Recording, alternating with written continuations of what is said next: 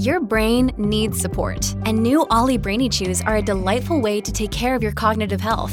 Made with scientifically backed ingredients like Thai ginger, L-theanine, and caffeine, Brainy Chews support healthy brain function and help you find your focus, stay chill, or get energized. Be kind to your mind and get these nootropic chews at olly.com. That's OLLY.com. These statements have not been evaluated by the Food and Drug Administration. This product is not intended to diagnose, treat, cure, or prevent any disease.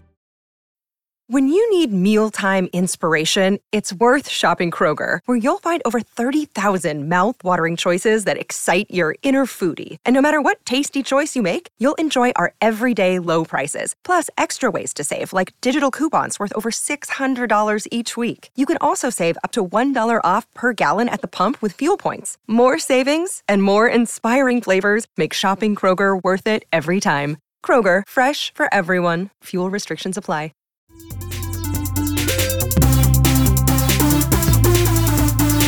Welcome to the Inside the Boards podcast, the podcast dedicated to helping you learn to think like a question writer so you can study smarter, not harder, and succeed in medical school. And now here's your host, Patrick Beeman. Hey everyone, we've got another StatMed podcast episode for you. So this comes from the StatMed podcast, which is the platform built by Ryan Orwig called StatMed Learning. It teaches students the how of studying and the how of taking board-style tests. If you know the content, but you feel like you're a bad test taker, then you need to check out statmedlearning.com/ITB. You'll get a 10% discount off the workshop or class on study skills or the boards workshop on how to take the boards that Ryan puts on. And go listen to the StatMed podcast. Hi, Ryan Orwig here.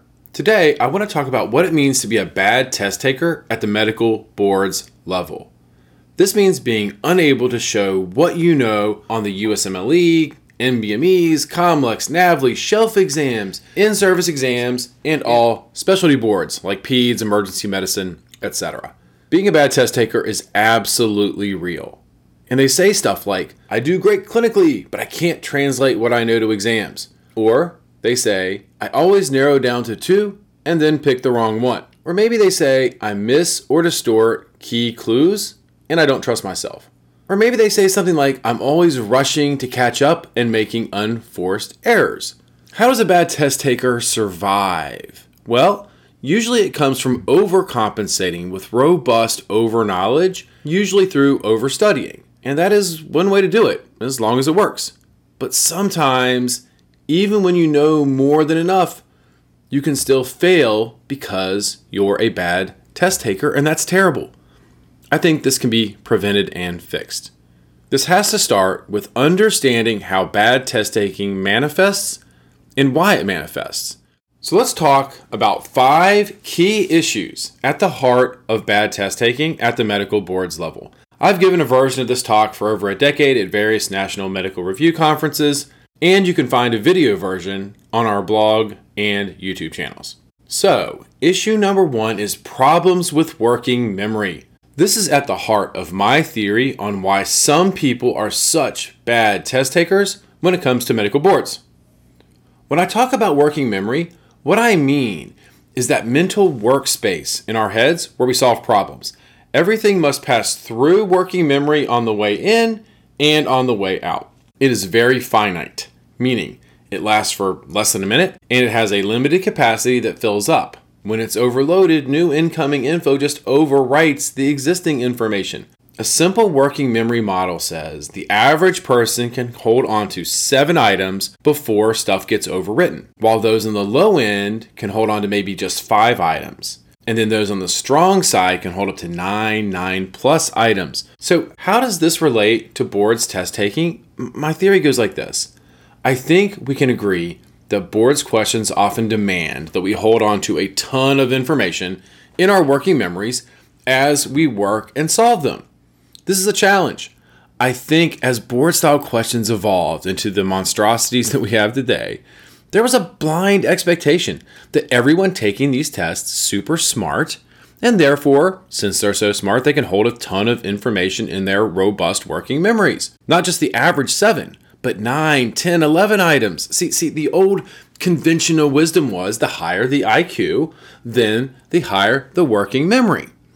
But we now know you can be super smart and super knowledgeable, but only have an average or even below average working memory. Maybe you can hold on to the average 7 items. Maybe you can only hold on to 5. This can be just the way you're wired. If you have ADHD, then your working memory is certainly lower. Maybe as we age, or as we feel stress, or as we're dealing with other factors, our working memory can be compromised. This likely affects a lot of smart, knowledgeable folks, and it's certainly at play with a lot of bad test takers. But just imagine the difference. If you can only hold on to 5 clues, and the person sitting next to you can hold on to 10, it's just going to make working these questions easier for that person and harder for you. For the test taker with an overloaded working memory, they will at times pick answer options that look right, but indeed are wrong because they lost sight of a key clue.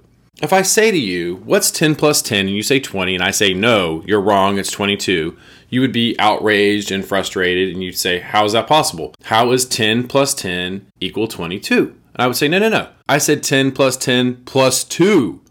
And you'd say, oh, well, yeah, I lost the plus 2. I didn't hear you. I lost that clue. It's impossible to get that equation right without the plus 2. And that's sort of a cartoonish example of what a lot of bad test takers with working memory overloads feel like. So for the test taker with an overloaded working memory, they will at times pick answer options that look right, but indeed are wrong because they lost sight of that key clue. That stinks. For example, let's say you work a question about a woman coming into the clinic complaining about shooting pain down her left leg. She talks about how an acute incident happened moving furniture 2 days ago, but she also gives lengthy details about how this pain and stiffness have been there on and off for a long time, over years. Lots of other clues like decreased sensation in the left foot, straight leg raise at 40 degrees, etc., indicate a sciatic nerve issue. The question is asking, what is the most appropriate next step in management? So then let's imagine your working memory loses the key clue of acute injury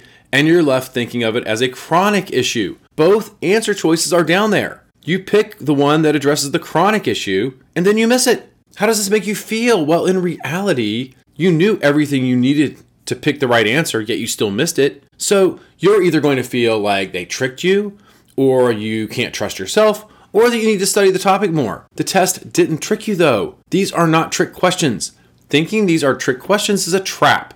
If you think that way, you give yourself license to distrust, disregard, or warp any given clue. That will grow even worse test-taking issues. Instead, realize these questions are not trick questions, but tricky questions. Tricky means you are accountable for all the information in front of you in the black and white print, but it's easy to lose track of that stuff. Then, as hard as it is, you have to trust yourself. Easier said than done, I know, but all you have is what you know. So, you have to read the questions in a way that limits the burden on working memory and gives you the best chance to consistently get questions right. This can be either a pretty bare bones solution or a more robust one. I'm going to just lay out the bare bones version here. So issue number 2 is using a reading sequence that is not right for you. That's an issue. If you are reading questions in a way that is not the best thing for you, that can cause problems. Good test takers who have robust working memories and robust executive functioning skills can maybe read and work questions in ways that are not suited for all people. I think there are lots of quote unquote right ways to work questions, but I don't think all ways are good for all people, especially if you identify as a bad test taker. Some methods that don't work for bad test takers might include the following. Number 1, feeling like you have to predict the answer. I don't like this for my students because it's a garbage strategy. I mean, if it works for you, cool. But the reality is, if you can only predict the answer 50% of the time, which is a wildly high percentage on these types of questions, but you feel like the sky is falling when you can't predict the answer, then don't do it. I mean, good reading is based on predicting and revising, so this can be way more nuanced. But I'm just saying this blind expectation that you should be able to predict the answer on these questions can really lead to problems.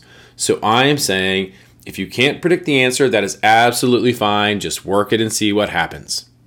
Another thing I don't personally like is skimming over the answer choices, because when you do that, your eye might catch something familiar, and then you let that shape and corrupt your objectivity as you read the passage, sort of allowing cognitive dissonance to validate the desired answer choice, ignoring clues that don't go with it.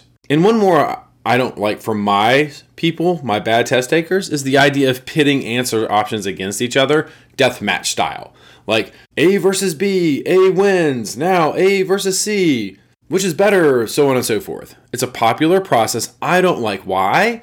Because it heavily burdens working memory. Again, if any of these work for someone, that is great, good for them. I'm just saying not all processes work for all people. So what process do I like? Here's a very, very simple form of my system. I like reading the last sentence first, which is pretty popular now, but you have to anchor to this thing and build everything around it. Then I like to read the passage top to bottom one time, finding three key clues, avoiding generic clues, always looking for what we call a pointy edge.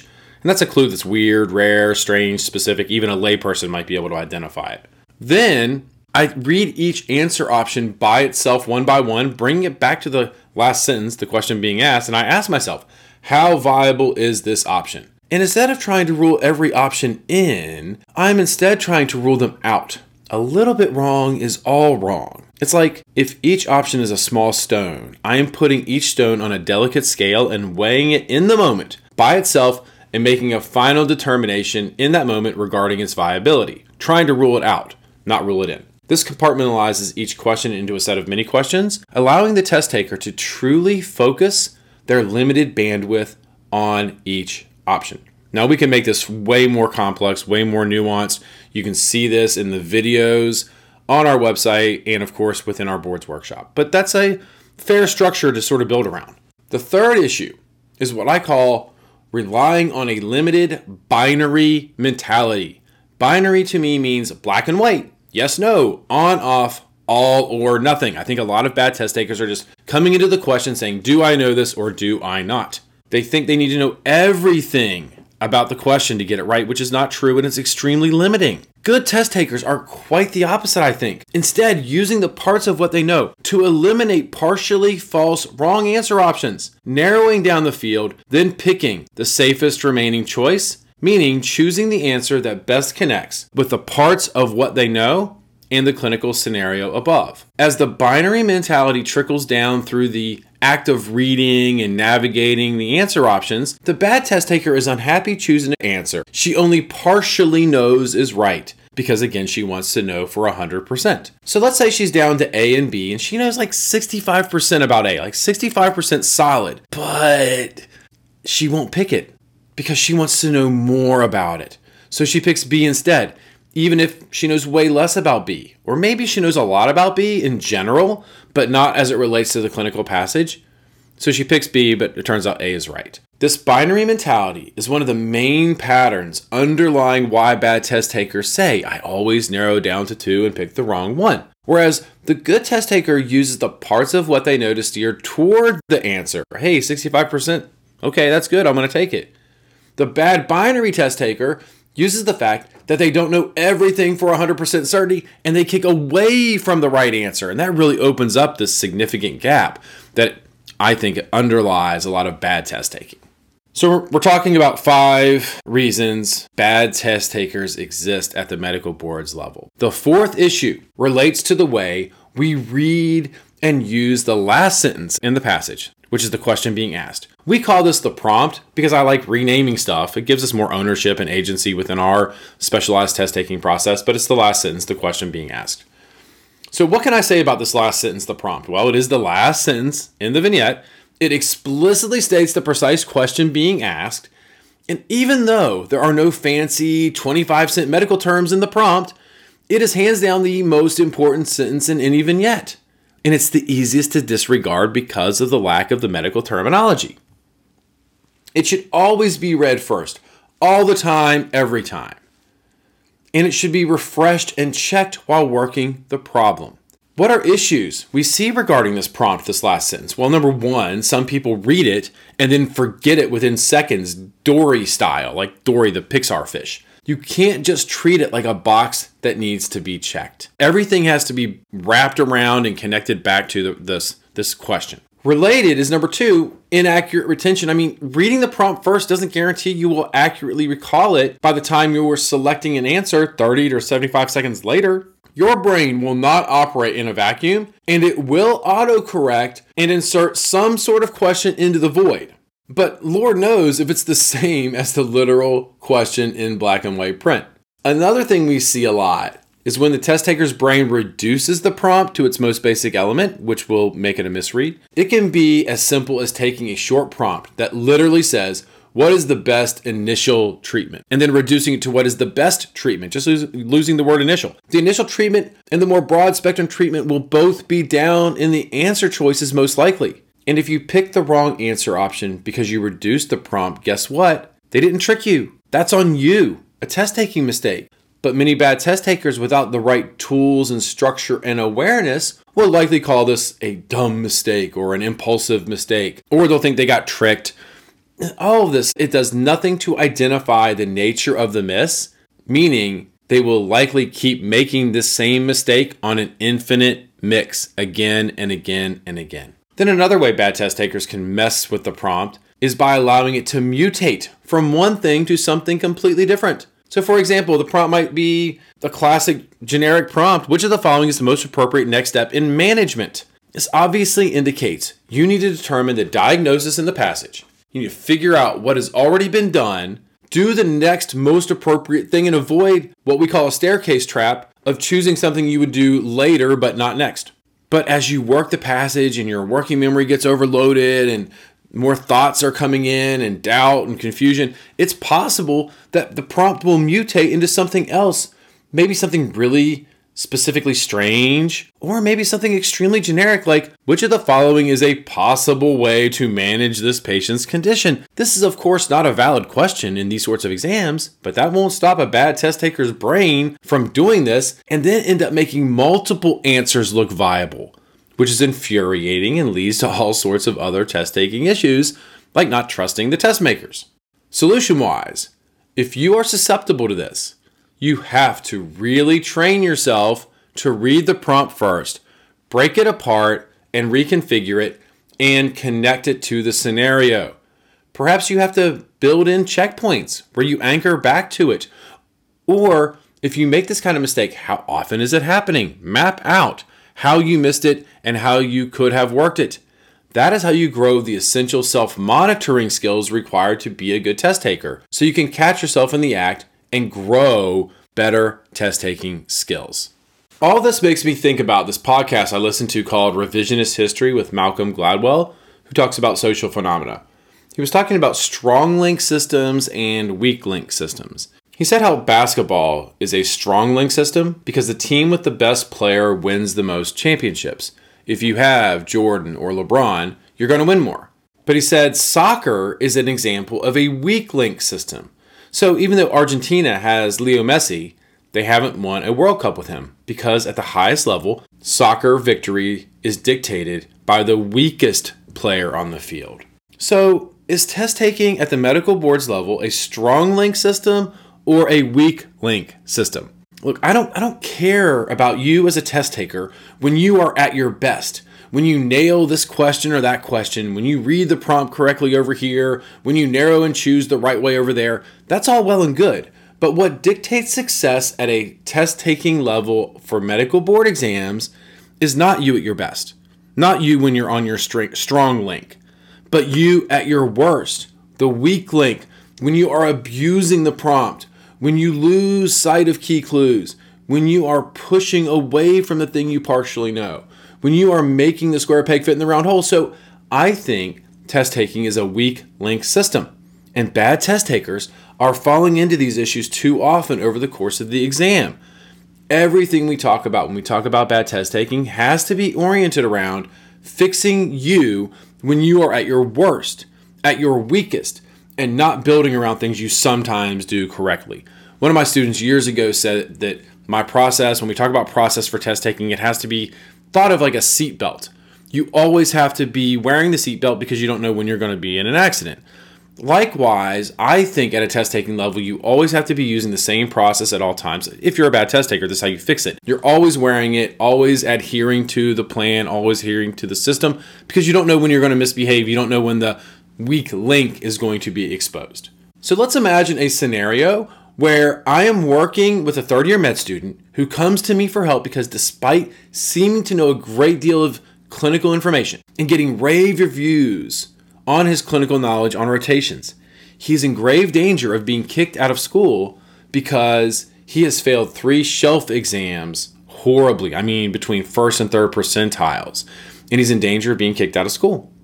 They know something is up, but can't figure out what it is or how to fix it. So he says to me, I always narrow down to 2 and always pick the wrong one. So here is an example of what he was doing as we sat down to really evaluate him and did a question together. So he reads the prompt first, which says, which of the following is the best initial treatment for this patient? Then he reads the long passage about a young woman coming in for diagnosis and treatment. He then reads the answer choices one by one, narrowing down to B, indomethacin, and D, prednisone. Then he says, see, here we are. I always narrow down to 2. So I have him talk out his thoughts on the 2 options because the thought process is what's relevant here, not the actual medical information in the passage. And he says, well, for indomethacin, I'm pretty sure this is first line. So I'm like, oh, that sounds good. Then he says, but, I'm like, uh-oh. But I also know it's not the best thing, not as effective as D. It's this but where he is detaching from the prompt, moving away from the key phrase in the prompt that's looking for best initial treatment and starting to answer a different question that's from what's being asked. He's also doing this in part because he doesn't know everything for 100% certainty about indomethacin in this exact scenario, but spoiler, he knows enough. But since he's not 100% sure, he's already pushing away from B, which is indeed the right answer. Then he thinks about option D, prednisone, and he says, well, you know, I know this is the better drug. He knows a lot about it. He knows it's used for a lot of stuff. But is prednisone first line treatment ? And that's the problem. This ? He's like, maybe. I like prednisone better to treat this patient. So he picks it. He doesn't know if this is first line, but since he knows a lot about it in general and he's comfortable with it, he turns the one thing he's unsure of, whether or not it directly connects back to the question being asked about initial treatment, he turns it into a wild card, sort of validating the pick, even though he concretely doesn't know. So he picks prednisone, which is wrong, but based on a sort of answering a different prompt best overall, and based on not really having any idea if this is first line. He chose it over B, which he thought might indeed be first line, but since he wasn't 100% sure, he used that fact, the fact that he wasn't for 100% on it, he used that to kick away from it and then latch onto the wrong thing. It's a perfect example of using his partial knowledge against himself. So I ask him, is this a knowledge miss or a test-taking miss? This is the existential question here. A knowledge miss is when there's no way you could get it right given the medical knowledge you had at your disposal when originally working the question. You have to deduce this, is it knowledge or test-taking, after missing the question and then reading the answer explanation. This means you either never heard of it, you learned it wrong, or despite having seen or studied it before, you just could not recall the key details in the moment. It's an encoding and retrieval issue that's study-based. If you miss a question like this, this is a fair miss and has nothing to do with test taking. This is based on how you study, which is a completely separate deal. So that's a knowledge miss on the one side. The other side is the test taking miss. This is the opposite. This is where you realize you knew enough to get it right after the fact. Maybe you just flat out knew everything you needed to know and you messed up. Or maybe despite holes in your knowledge, you could have still used those parts to systematically eliminate wrong answer choices and safely choose the right answer. Test-taking misses might mean you latch onto a single clue and ignored others. You answered the wrong question. You reduced or omitted key clues. You narrowed down to 2 and picked the wrong one. You get blinded by a prediction among others. I often ask people, if you miss 10 questions representatively, how many would be knowledge versus test taking? If it's like 8 knowledge and 2 test taking, I think that's more of a knowledge issue, study-based problem. But a lot of our people The self-identified bad test takers, they might say stuff like it's 5 and 5. That's a lot. Or maybe 4 knowledge, 6 test taking, 3 knowledge, 7 test taking. These are huge deficits and have to be fixed. So anyway, I asked him, was this a knowledge or test taking miss? Clearly, in my mind, determining this is a test taking miss. Because if he just connected the parts of what he knew about each option back to the prompt, he would have to have chosen B, the correct answer, because he thought B was the initial treatment despite being unsure, whereas he had no idea if D was first line. Full stop. Pick B every time. And look, bad test taking is bad behavior. So changing these behaviors, that's part of the trick. Our boards workshop covers all of this. But for our purposes here, it has to start with awareness. So I ask him and he says, this is definitely a knowledge miss. What? Because if I just knew for sure indomethacin was first line, I would have gotten it right. Which is exactly the opposite of my point. This underscored for me that he was a truly binary test taker. He was just so used to knowing everything. Smart guy. From undergrad, even through the first 2 years of med school, he just muscled through everything. He just literally knew it all. But when he got to clinicals, he did not know everything and just didn't know how to then operate and use the parts of what he knows. Hence, he was a terrible test taker who did not know how to use the parts of what he knows to consistently answer questions. And that's all okay. This was my first session with him. He learned eventually how to partition his process, how to weigh each option independently and fairly, how to stop being so binary, and how to start using the parts of what he knew. He quickly learned that this was indeed a test taking miss, and he had to learn how to use the parts of what he knew to rule out partially false, partially wrong options, and how to steer into the parts of what he did know. This isn't the only type of pattern you'll see. This is just one of them, and it's an example of how you can really learn from analyzing the steps in a sequence and seeing where people sort of drive off the road on it. So he wanted what everyone wants, an effective self-monitoring system to regulate him as he works questions in real time. He didn't have this. He had to grow it via structured self-reflection. These are opposite ends of the same circuit. Self-reflection is what you do when you look back and study the game film like an athlete, and that grows what's called self-monitoring, the ability to regulate yourself in the run of play. So this took some work, some sweat equity, some tears maybe, because this is behavior change. But he did it. He went back, crushed his shelves, and now he's a doctor. His bad testing habits, I think, will always be there. So he has to lean on methodology to pull him through. And that's a really fair modification to make. And now our fifth and final issue I'll talk about is something a little different. It's called twisting. And this is when you take the square peg and make it fit in the round hole, because you can make anything fit if you hit it hard enough, but that's not always right.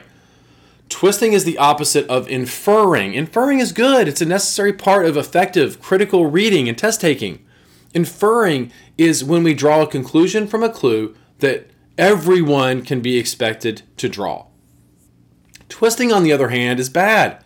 This is when the test taker draws conclusions from a clue that not everyone can draw, likely by adding or distorting the clues as presented, often by using connector phrases like what if or but maybe.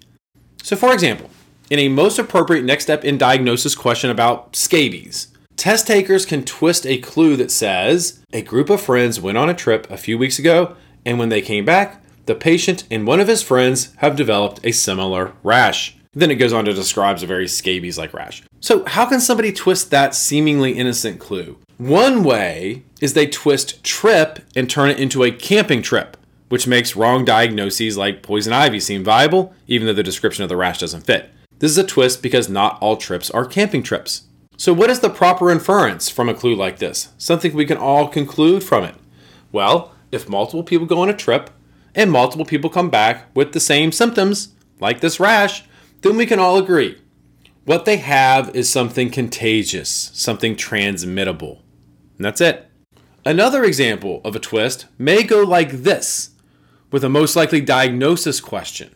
Let's say one of the findings up in the passage is, it is determined the patient acquired this condition from contaminated water. This condition being the diagnosis we're trying to figure out. Let's imagine the answer is something like, giardiasis.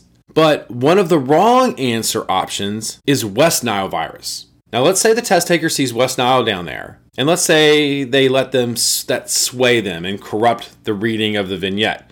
So when he sees acquired from contaminated water, he says, well, I know West Nile comes from mosquitoes, and mosquitoes lay eggs in water, so if you are around a lot of standing water, you can get West Nile. So bang, clicks it, picks it, and it's wrong. It's a twist.